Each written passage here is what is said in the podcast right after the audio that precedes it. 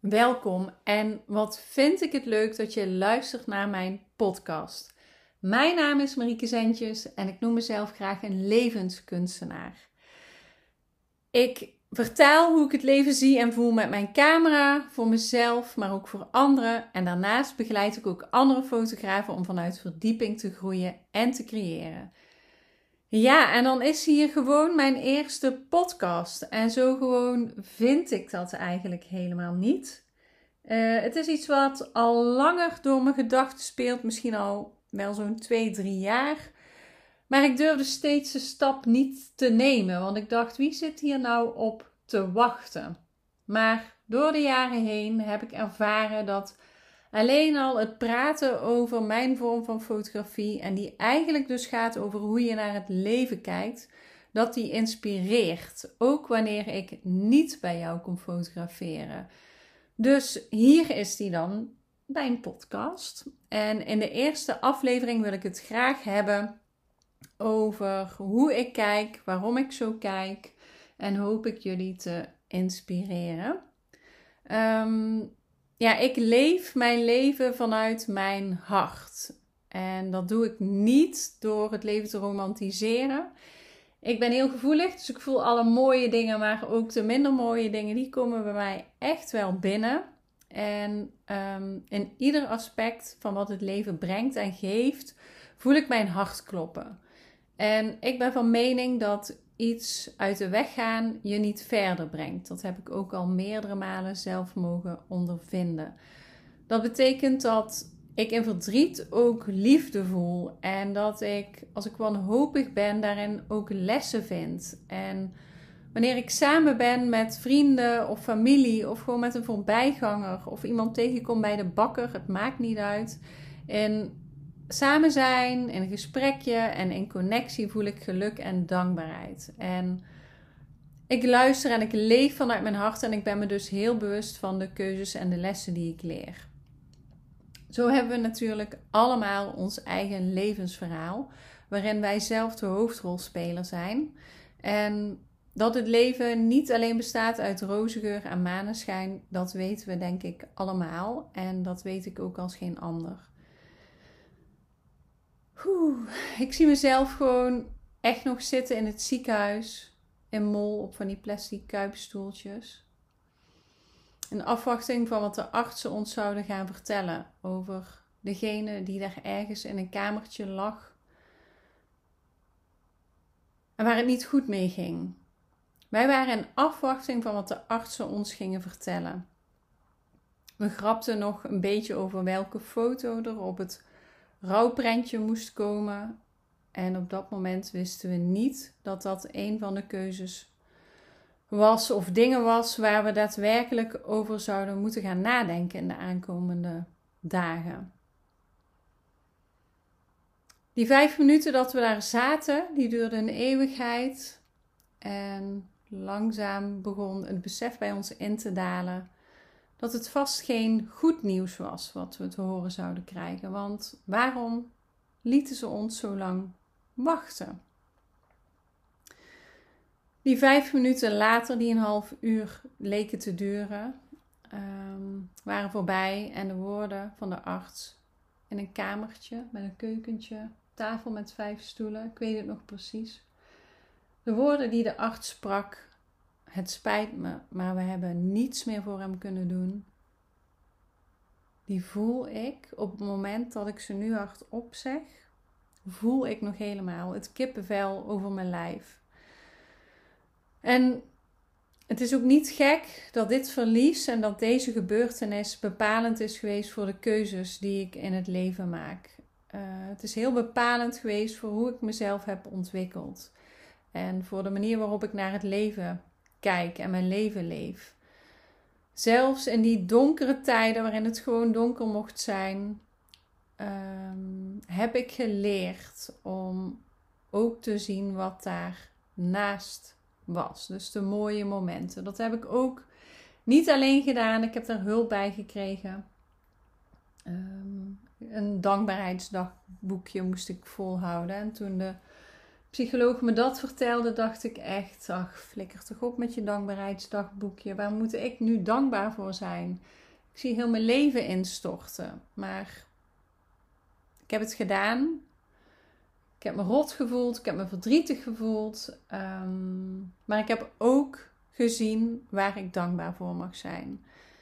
En ehm, het is dus bepalend geweest voor de manier waarop ik naar het leven kijk en mijn leven leef.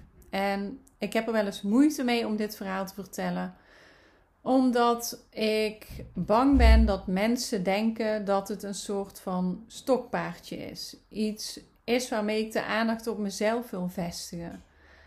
Maar het tegendeel is waar. Het is alleen wel zo dat deze gebeurtenis me veel over het leven heeft geleerd, over mezelf heeft geleerd en over foto's. En dat de les die ik heb geleerd mijn missie verder heeft aangevlamd.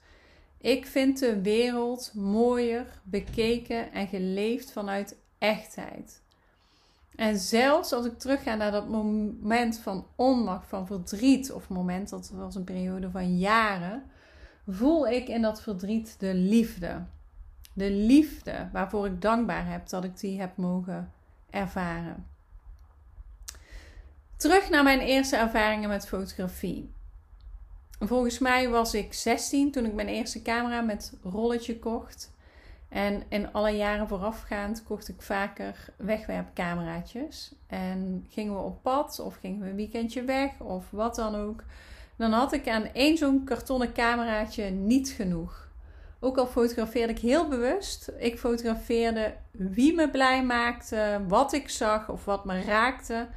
En veel later realiseerde ik me pas dat ik daarmee onbewust eigenlijk een dagboek schreef.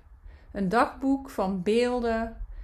Beelden die me terugbrachten naar het moment waardoor ik een lach weer kon horen of de zon voelde branden. Ik was weer even daar. En het is echt die echtheid in de foto's die ik maakte Waardoor ik nu, wanneer ik de foto's zie, weer even in dat moment ben. Waardoor het levens echt aanvoelt. De periode die misschien al 20 of 30 jaar achter me ligt. Van die vergeten momentjes die me raken en die me blij maken. Die me vertellen wie ik was, wie ik nog steeds ben en hoe mijn leven eruit zag. Ik had echt honderden foto's van en met degene die ik moest missen. En inmiddels is dat dus al heel lang geleden. Uh, maar samen met de foto's die mijn ouders van mij maakten vanaf mijn geboorte, heb ik een wereld aan momenten en gebeurtenissen op beeld. Die mij hebben gevormd, die mij hebben ja, geleerd over het leven. En wat ik daardoor ook heb geleerd, terugkijkend naar die foto's, is dat we zo vaak vertrouwen op ons geheugen. Dat we over tien jaar nog precies denken te weten hoe het was nu. Maar ik kan je vertellen, dat is niet zo. En als je terugkijkt naar de foto's die je van jezelf hebt, weet ik heel zeker dat je vergeten dingen gaat zien. Dat je misschien meer een stem gaat horen.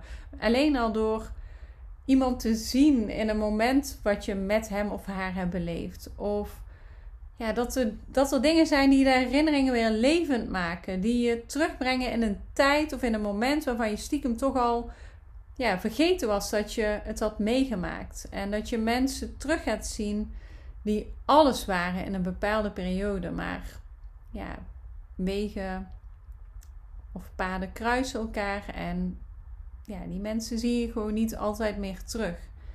En met iedere foto die je maakt, eer je een stukje leven. En ik gun het iedereen om zo'n waardevolle schatkist aan foto's te hebben, die echtheid bevatten. En fotograferen is voor mij, maar ook voor anderen, zo heb ik in de jaren uh, in de jaren wel geleerd, is een tool om je nog meer bewust te zijn van het hier en nu. En of je dat dan nu met je telefoon doet of met je camera, Je kan het zien en gebruiken als een instrument waarmee je bewust kiest om het vast te leggen. Bewust kiest van wat je wel en niet meeneemt op de foto of waarvan je de foto maakt. Welke achtergrond kies je? En je ziet daardoor nog beter wat er zich voor je neus afspeelt. Zo weet ik nog dat in een van de eerdere cursussen die ik gaf, ik dus een cursist heb gehad, of eigenlijk waren dat meerdere, maar deze cursist sprak dat echt heel mooi uit. Die gaf aan dat mijn cursus over veel meer ging dan alleen maar fotografie. Het leerde haar ook om bewuster naar het leven te kijken, zonder dat je de hele dag met een camera rondloopt. Maar dat is misschien iets voor een volgende podcast. Ik weet niet meer wat haar exacte woorden waren. Maar ze gaf aan dat ze aan het einde van de dag vermoeid op de badrand zat. Haar twee kinderen zaten te badderen. Het water klotste over de badrand. De muur was nat, heel de badkamervloer was nat. En zij zat op de badrand moeten zijn en te balen. Moet ik dadelijk heel die badkamer nog gaan drogen? En wat is het een zooi hier? Maar toen veranderde haar blik. Ze keek naar wat ze echt zag: de kleren waarin de kinderen zich hadden vermaakt, die onder het zand zaten. In bad zag ze haar kinderen plezier hebben. Ze hoorden schaterlachen en ze voelde de onderlinge connectie en interactie. En haar hart stroomde over van dankbaarheid en liefde. Ze genoot gewoon echt van dat moment. En dat is de mooiste manier van kijken die je jezelf kan gunnen. Het is eigenlijk, fotografie is voor mij ook een stukje mindfulness. Uh, hier en nu zijn in het moment. En ja, zien wat er is. En ik weet natuurlijk niet of degene daarna de badkamer uh, fluitend heeft gepoetst. Maar haar hart was wel een momentje rijker. Doordat zij haar manier van kijken wist te veranderen. En um, ja, dat, dat is zo mooi. Dat gun ik gewoon iedereen. Haar hart was een momentje rijker. En het album van haar kinderen ook. En um, het is deze manier van kijken, van leven en van voelen, van de echtheid en van het zien van het moment die het leven rijker maakt en waarmee ik je wil inspireren. Ik zou echt mensen meer willen oproepen om meer in het hier en nu te zijn. Zie wat je voelt en voel wat je ziet. Maak meer bewust keuzes van waar je je tijd en energie aan besteedt. En begin daar vandaag mee. En daarmee sluit ik mijn allereerste podcast af. Ik hoop dat ik je geïnspireerd heb om bewuster te kijken en te voelen. En misschien, en dat hoop ik, ook die ene foto te maken vandaag nog, waarmee je het leven nu eert. Ik ben echt heel benieuwd naar wat je van deze podcast vindt. Stuur me gerust een DM op Instagram. Daar vind je me onder mijn naam Marieke Zentjens. Of stuur een mail naar hello.mariekezentjes.nl Heb jij door het luisteren naar deze podcast een mooie foto gemaakt? Nou, deel die ook met mij. Vind ik super leuk om te zien. Dan wil ik je verder nu heel erg bedanken voor het luisteren. En dan wens ik je een hele mooie dag toe. Tot de volgende keer.